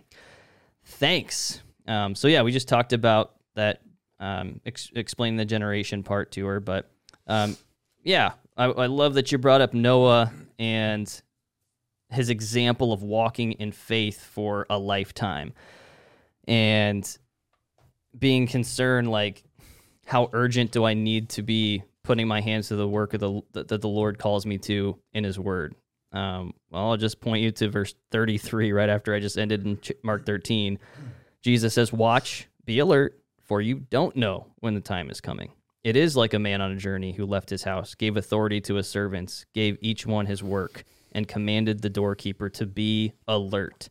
Therefore, be alert, since you don't know when the master of the house is coming, whether in the evening or at midnight or at the crowning of the roost, crowing of the rooster or early in the morning. Otherwise, when he comes suddenly, he might find you sleeping. And what I say to you, I say to everyone be alert. So, yes, follow the footsteps of Noah, walk with God, take this seriously, um, have confidence in the promises of God that He is coming back in the way He's stating, but we don't know when it's going to happen. So, every day, be alert and be productive. That's uh, that's the opportunity we have every day as we know Christ and we follow Him um, to to be productive and to clearly communicate the Word of God. Um, the part about God not doing crazy outward things, I guess she might be pointing to Noah building the ark, which would be crazy. Um, or talking about maybe she's talking about the signs of the end. That's how I I took it as like, you know, the miracles. that we And we've talked about a little bit on the podcast in the Yeah. past miracles, and we don't see it as much in our context as as we hear Yeah. stories of missionaries that we're friends with that are in different cultures and and things like that. So, um, yeah, that's that's a tough one because I guess in Avon, Ohio, we don't see it as much, but I I I would question that a little bit. sure, Not question it. I understand what she's saying, but give it some perspective. So, Yeah. two thousand years ago, what was the situation of um, of Christ after his ascension? The situation was he ascended on a hill, and we're told even in that moment, people doubted. hmm like he resurrected and was about to go up to God and he and people doubted then. He had his 12 disciples we know and Christianity was born into we live in a world where Christianity is ubiquitous. It's everywhere. It it everyone knows about it at least. Different amounts of what they know about it, but it's it's common knowledge. Christianity was born into a world that was pagan, uh, polytheistic, um, actively hostile to Christianity, in an empire that uh, Christianity wasn't even a legal religion. Judaism was legal, Christianity was not, and they were actively um, persecuted. Um, from those twelve men, from the commission, Great Commission, Christianity has grown in two thousand years into the most dominant religion in the world. And it was those 12 well it wasn't those 12 men but it was the work of the holy spirit to flip the entire roman empire. The empire the time the the time the empire of the time the world power that was seemingly never going to end uh, was flipped by christianity and then we look at things like the protestant reformation and we look at um, where christianity has come today. We look at scripture. No text has is even close to being on par with what this is as far as the reliability of the historicity of it as far as the scrutiny it's been put under and the attacks it has survived and it still can't be put down. It still cannot there's no bullet that's been shot that's put it down it still survives to this point over 2000 years. That's shocking. That is Yeah. amazing. Every year that this continues to exist and and now we're facing arguably the biggest resistance the biggest test of um, of christianity and that's secularism. It's standing it's standing the test. Every year it does. It's it's amazing god is working he's building his church still there will be his church until he comes again we're told that and um no we don't get prophets who are calling down fire on baal's prophets yeah but Hebrew says we've been given the Son. That's what the prophets really wanted. They wanted to know Jesus. They wanted to know about him, who the Messiah was, and we get to know that. yeah That's an amazing thing. And God has spoken, and and um, yeah, that's what I was gonna say consider where we are. Yeah. First Peter 1, uh, verse 10. Um, well, let me go a little bit further. Uh, let's see. Though you have not seen him, you love him. Though you do not n- now see him, you believe in him and rejoice with joy that is inexpressible and filled with glory, obtaining the outcome of your faith, the salvation of your souls. Concerning this salvation, the prophets who prophesied about the grace that was to be yours searched and inquired carefully, inquiring what person or time the Spirit of Christ in them was indicating when he predicted the sufferings of Christ and the subsequent glories it was revealed to them that they were serving not themselves but you in the things that you have now that have now been announced to you through those who have preached the good news to you by the holy spirit sent from heaven things to which the angels long mm. to look that to me is so incredible because i i've had the same moment where I'll be like, man, like Elijah got to see some crazy stuff. Isaiah saw some cra- crazy, like these guys saw some crazy stuff. Even the apostles saw some crazy stuff. We don't, and, and we forget that the apostles didn't have the New Testament. Yeah. they were writing it. So what has God been ex- showing us outwardly for the last t- 2000 years? His his word. his word, yeah, His word. Yeah. And everything all we know things Elijah wanted to know. We know things that Isaiah wanted. We know who Jesus is. And so we'll look back sometimes and go, man, it would have been so much easier if I could have seen a pillar of fire uh, by night leading me through, you know, the wilderness or seeing a great sea depart or a staff turn into a snake. But but that sometimes is us discounting the absolute miracle of the word of God, which is what you were communicating, Mark. Like this thing, this thing has been road tested. It has taken an absolute beating and somehow survived. There's a story out there. it's no secret that I've enjoyed uh, Van Halen over the years, and I own an Eddie Van Halen 5150 amp. And when they were coming out with this amp, and, and Eddie Van Halen's company that he was partnering with was Fender Music. If you don't know Fender Music, Fender Music is a, a huge uh, maker of, of, you know all kinds of instruments, um, but guitars and amps was their thing, uh, their main thing. And so uh, they delivered the brand new EVH amp to Eddie, and he wanted to make sure that it was roadworthy. Remember, this is a guy that was touring stadiums and playing at volumes that are damaging to the ear. And he had his 5150 studio. They delivered the amp. He put the amp head on top of his amp. He turned everything up to 10, put plugged it into a guitar, turned the volume of the guitar up. It started feeding back like crazy. He put the guitar down in front of the amp, walked out of the studio, closed the door, didn't go back for a week and just let that thing feed back for a week straight. and when he came back, the speakers were still intact, the tubes were still intact, and he goes, "Now it's ready for the road." Like he put it to the test. In society, uh, the powers of darkness, our own sin nature, have put God's word to the test for forever. like not only you know uh, his word uh, uh, from you know the old law i mean it started a long time ago people questioning uh, god's word but now we have the completed work the canon of scripture and it is it has survived. This thing is a miracle and this is to me just as outwardly um, mind-blowing and impressive as perhaps seeing uh, a blind person healed because now we know about christ and and we know the things that we that the prophets wanted wanted to know um, who Christ is and his suffering, and we know what we're supposed to do. Yeah. Like we don't have to sit here, and not saying that we don't wait on God. We certainly wait on God. And I'll say this, and this might be, I think sometimes, I shouldn't say we spend too much time praying. I would say we spend too much time praying about the wrong things. We will sit there and labor and pray over things that the Bible makes absolutely clear, you know? Yes. Yeah. And, and we'll just be like, God, you know, um, I don't know. Do you, do you want me to serve a church? Do you want me to, you know, do you, how do you want me to use my money? How should I be in my marriage, Lord? And, and we'll sit there and ask God to re- reveal things to us that we, He's already revealed. God, how do I get closer to you? How do I, you know, how do I show? How can I show you that I love you more? And you get like Jesus saying, "If you love me, obey my commands." like, mm-hmm. like all these things. Um, and so we don't have to pray about some of the same things that, the, and we don't have to wait on God like the prophets waited on on God. Um, That'll preach. Yeah. um, and that's to kind of go back to our series. Like this is the nature of faith, mm-hmm. right? Um, the nature of this whole chapter we're going through on Sundays, and this I didn't get to it on Sunday. This. Uh, that's part six in your sermon series. this is where I was trying to go. I got done my introduction. I like, well, we're done. All right.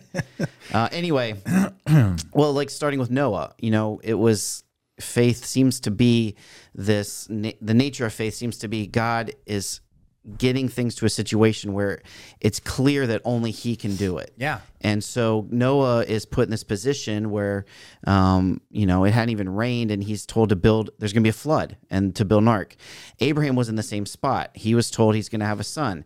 And God stretched it and was like, well, okay, you're 90. Okay, now you're 95. Okay, now you're 100. Right. Your, your wife can't have kids anymore. You're 100. Um, and he got to that point and yeah. and it's that it is patience it's waiting. Um, and then even beyond that the the land of promise that i did talk about um, was a, a, waiting game. It said he died in faith. And then when you get to the end of chapter 11 it says all of them died in faith. Everyone everyone that we're going to talk about in this in this list died in faith waiting looking forward to what was coming. Yeah they they were they were waiting for what's coming, and that's that's Hebrews 11. That's our message, I think, from one of the primary messages of that chapter. This is a verse um, I I was going to use but didn't have time for it. Um, in Hebrews six, earlier in the in the book, uh, starting at verse eleven, and we desire each one of you to show the same earnestness, to have the full assurance of hope until the end The end referring to your, the end of your life here, to your death, so that you may not be sluggish, but imitators of those whose who through faith and patience inherit the promises. So that kind of summarized my message on Sunday. Uh, and it summarizes the idea of faith. It gives you earnestness to have full, full assurance of hope until the end. It gives you hope until you die. That's one assurance. Second is it also gives you motivation that you may not be sluggish, don't be lazy, but be imitators of those who through faith and patience inherit the promises. We're told all these people in Hebrews 11 who inherit the promises through faith, and now we're to be imitators of them. So, as you were saying, we're not lazy, we take some action. Yeah. Our faith motivates us to obedience. Yeah. Um, yeah. We got time for a third? I think we do. Depends on how long winded Mark is. Yeah. Sure. I'll make it quick. Oh, finally. I'm known for short answers. this is a yes or no. Right. So, That's right. hi, pastors. I was visiting with some non church going friends last weekend, and one of them asked this question What, if anything, does the Bible say about how people, all being descendants of Adam and Eve, ended up all over the world and all looking different from each other in terms of skin color, eye shape, hair types, etc.? I told her about the Tower of Babel and how God separated them to humble them, each now speaking a different language and moving them apart from each other. Maybe just like animals adapt to different environments in order to survive, perhaps the same happened with humans. Darker skin and eyes for those living in hot, sunny areas so they can tolerate those conditions better. Lighter skin and eye color for those living in snowy, colder areas like in Scandinavia, for instance. Long eyelashes for those living in sandy areas, like in the Middle East. Maybe I was way off base. Is this question somehow better answered from a biblical perspective? I'll have her listen to your podcast when you answer. There might be some other interesting topics you'll be covering that she'd like to listen to as well. Thank you all. I really appreciate your wisdom, the wisdom you impart on each and every podcast. Is this question somehow better answered from a biblical perspective? The answer to that is yes, because every question should be answered through a biblical perspective. That's what it means to have a biblical worldview, is that everything is answered through a biblical perspective. I'm of the opinion that yes, every it should be answered through a biblical perspective. Mm. So her, she is she is she's right on. Scripture tells us that we're all descendants of Adam and Eve, and that means we all come from the same original pair. The question then here is how does how have we come to look so different in terms of skin color, eye shape, hair hair types, all that? I want to start by talking about this idea of race. Um, the first thing she mentions is skin color. When we think of this and we think of humans looking differently, we think of skin color and race. Scripture teaches one race, the human race. Um, so we, per Scripture, are all from the same Adam and Eve. How do we have different features? And she's not really far off, my view. I, I would agree generally with what she says. Um, we do adapt we have adapted to some degree based on our environment, based on where we live, based on um, our conditions. Uh, we are affected by our um, by nature. That's clear. We see that in the animal kingdom as well. We see animals adapt um, on small scales over time to their environment. I want to go to Acts 17. Talk about this idea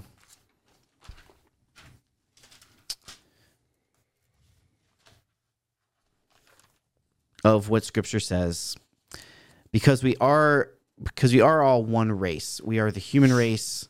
We are not different. Um, and this is something that biochemistry has has shown. Like the, if you go down to our dna level like if you think of someone that is from the middle east or someone that is african or someone that is caucasian there's there's no difference in our dna we are all we are all technically the same color even. Um, we just have different levels of melanin in our skin. And that is an adaptation, um, just as much as it would be um, the other features she she lists. Um, so, seventeen twenty six. And he made from one man every nation of mankind to live on all the face of the earth, having determined allotted periods and the boundaries of their dwelling place.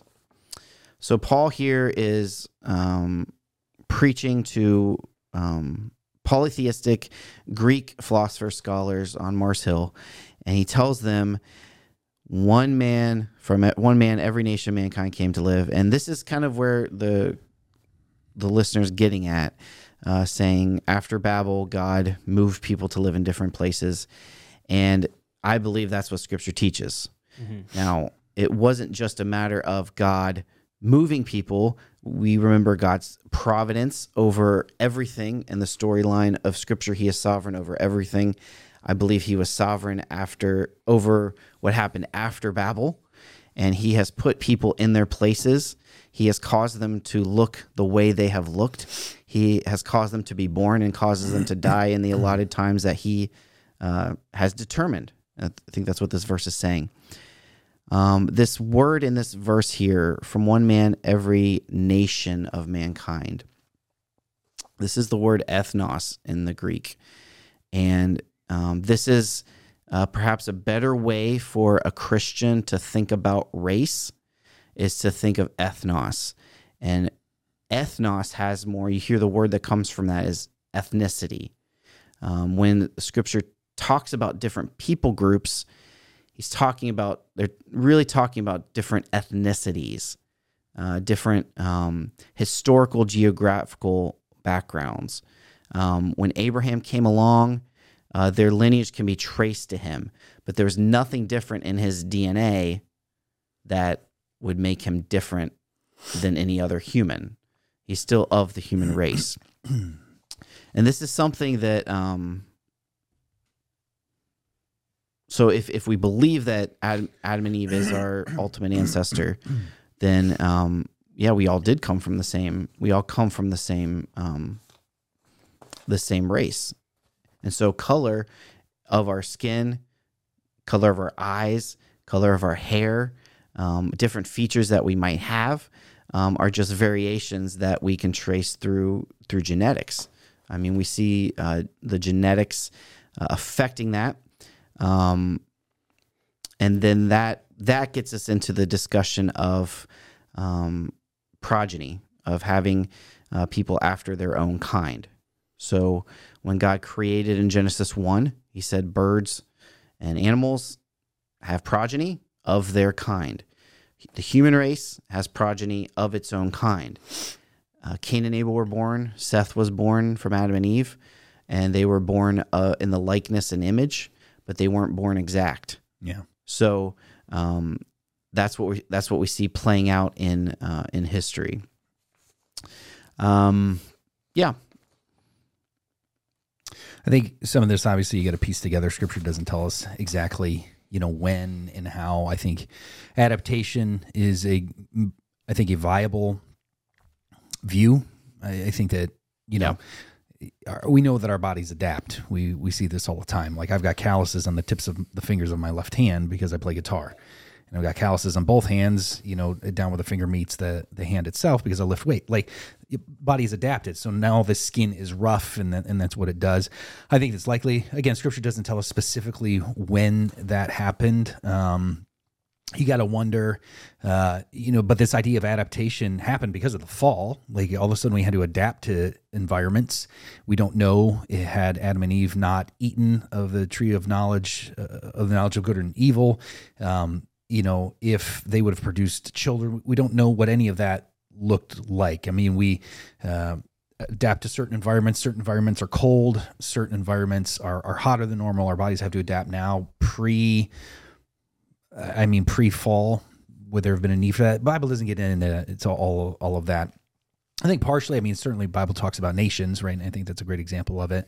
I think as a society, we've placed more um, emphasis on this, you know, uh, than the Lord does. He created one race, human race. He created two, Right. two genders, male and female. Um, he makes it clear that, you know, in, you know, uh, salvation's available to to everybody. Neither, and you talked about it on Sunday, right? I did, Neither yeah. male nor female, nor Greek nor Jew. it's kind of level playing playing ground for this kind of stuff. I think again, this is a viable thing. What I like to do when I get to uh, you know uh, questions like this is I try to figure out what I know for sure. And for me, when I look at, you know, where did all these uh, different or color, skin, eye shape, hair, height, all that stuff. Wait, where did it all, all come from? We, Bible doesn't tell us specifically when. We know when the separation of the languages came, but we don't know, you know, at that moment when that started to change. When, uh, you know, an individual came out that was lighter skinned or darker skinned or had more hair or less hair. We, we don't know the the origins of those those changes. Um, we don't even know what Adam and Eve like, like. We don't know. We Yeah. ha- we have no clue. Um, so we don't know when it happened, and we don't know how. You know, we can assume adaptation based on climate and things like that, but but we do know we do know why. Why God has allowed a varying number of people because it displays His glory. It displays His creation. I go to verses like I wrote these down: Ephesians uh, two ten, where God's masterpiece. Uh, Revelation four eleven, like we were all created. Uh, you know, for God's glory, Romans 120, God's invisible qualities are displayed um, through his creation. Psalm 19, the heavens declare the glory of God created the world. He created uh, people as uh, an expression of the nature of his creative character.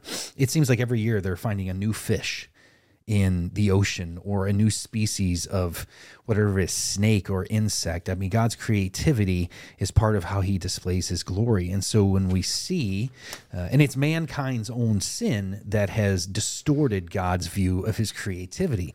Yeah. we would look at a, a person and the bible does you know designate eh, you know there are certain things that god deemed you know beautiful. We talked about it you know the beauty of of the lord.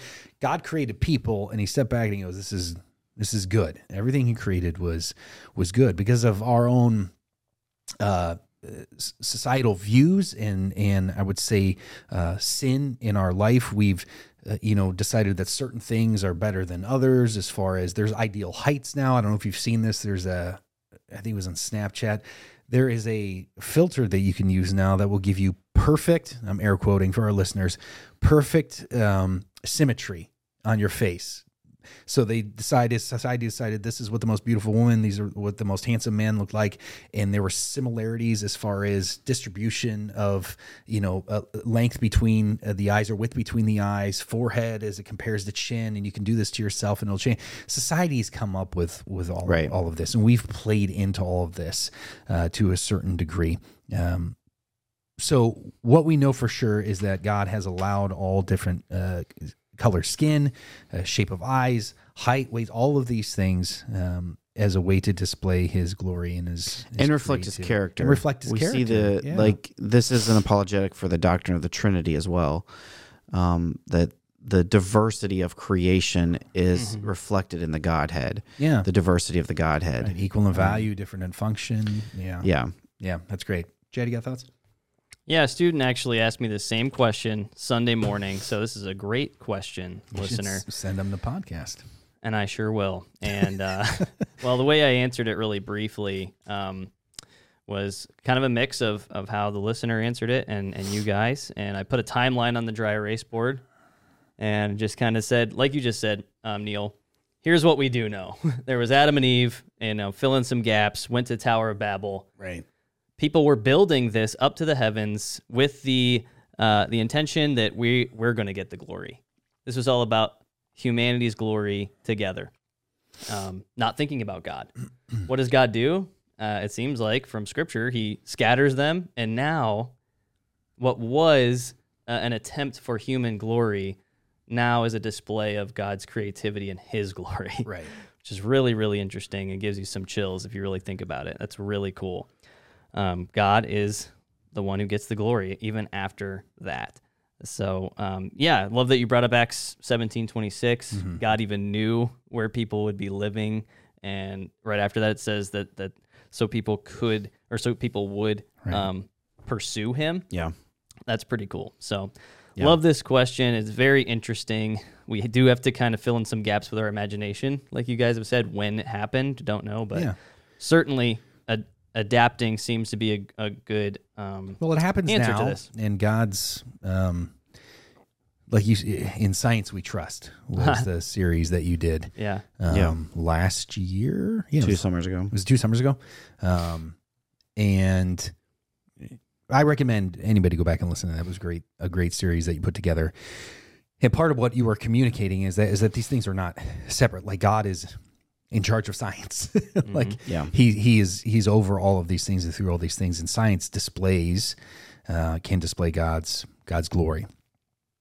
It's what we do with this information uh, that sometimes will get us in in trouble. Um, I think what's interesting here is that I was visiting with some non church going friends last weekend, and one of them asked this this question: What, if anything, does the Bible say about how people, the descendants of Adam and Eve? And so, um, I love that this, and by non church going, I don't know if that means that they're just don't go to a church or whether or not that means that they're not believers. Hard to say. Yeah. Um, but uh, these are the kind of questions, and the majority of the people listening to our podcast, I would assume, are people that God has given faith and they're uh, they have a relationship with Jesus Christ, and these are questions that are um, good to answer. And if you've got somebody that says uh, a non church going or a non Christian that says, What does the Bible have to say? This is why we always need to be prepared to have an answer. And I'm not saying that this listener should have had an answer in the bag. Um, what I'm wanting to communicate is when you don't know those things, tell people, Listen, I don't know that off the top of my head, but if you, and, and this is probably likely what this individual did. I know this individual and very um, thoughtful individual. And so, you know, let me ask, let me get some answers. Don't feel like you need all the answers, but again, we want to try to know as much scripture as as we can. Um, but this is a person that's asking what the Bible says about something, and Yeah. that's that's always be prepared to give an answer to anyone who asks you for the hope that you have in Christ. And again, they're talking about specifically about the hope you have in Christ, but the hope we have in Christ comes from our belief that the Bible is the infallible word of God. If you've got somebody that that doesn't say, you know, or is just saying, well, what, where do all the different people come from if we're all descended from, you know, Adam and Eve? Eh, then I would probably redirect that conversation to, like we've talked about on the podcast, well, where do you get your truth from? Yeah. Because to answer a question like that, where a person isn't wanting to know what the Bible says, to say, well, the Bible says, uh, again, is, is maybe not going to be as fruitful as, as you want. But um, these are the types of questions that, you know, you'll get from people that aren't necessarily in church and maybe questions that many of our people who are in church on a regular basis want to know as well. So just to kind of summarize, you know, don't know necessarily how or even specifically when. We got some good indications, but we know why. And for God's glory. Any final thoughts? Yeah, it's like the it's like the Jenga tower, not the Tower of Babel. Somebody trying to say if this is incorrect, we all come from Adam and Eve. Well, then why are they, all these people? Then the, your whole Bible is wrong, Yeah. right? But uh, yeah, there's a biblical worldview that we can look through to get answers for this, and that's the beauty of the wave. All ethnicities come together. The table of nations. I can't believe how much I've talked about the wave today. Bringing it back. And not and not not the cool jazz You're station. anti-wave. I don't know. Yeah. The gospel according to Mark. Yeah. Mark chapter 1. Second mark. I came in here thinking we were going to be doing it together, and No. I have two people who are just starkly against. I'm not Fun. ag- I'm not against it. Can you I'm- even do the wave with three people? Absolutely. By you're, definition? you're going to start it. Here's what I gotta say. I'm Gotta not have a critical anti-wave. I will do the wave. I don't want to. I don't want to talk about it. Yeah. It's more of a ripple with three I just people, but Look at this. Waveman. Dot com. yeah, get the website, Get the website. the domain. yeah. Right. There might be a market for this, hmm uh, but there might not be also. Yeah. And so I would lean on there might not be. So, any any other thoughts about anything in the whole wide world?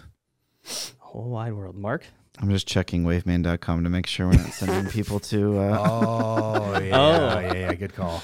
Okay. I'm sure that's something. it's something. Is it bad? No. Chad doesn't really have a seems fine. website. I think our listeners. I don't know what it that. is, but Yeah. neither endorse or condemn. What's the biblical perspective on waveman.com? let's piece it together. Well, let's together. go to second mark. That's it. That's it. Um. Well, thank you guys. Thank for- you. yeah, it's good to be back. Uh, Yes. Episode fifty-four. You know what I realized we did not do? We didn't welcome people to the atrium.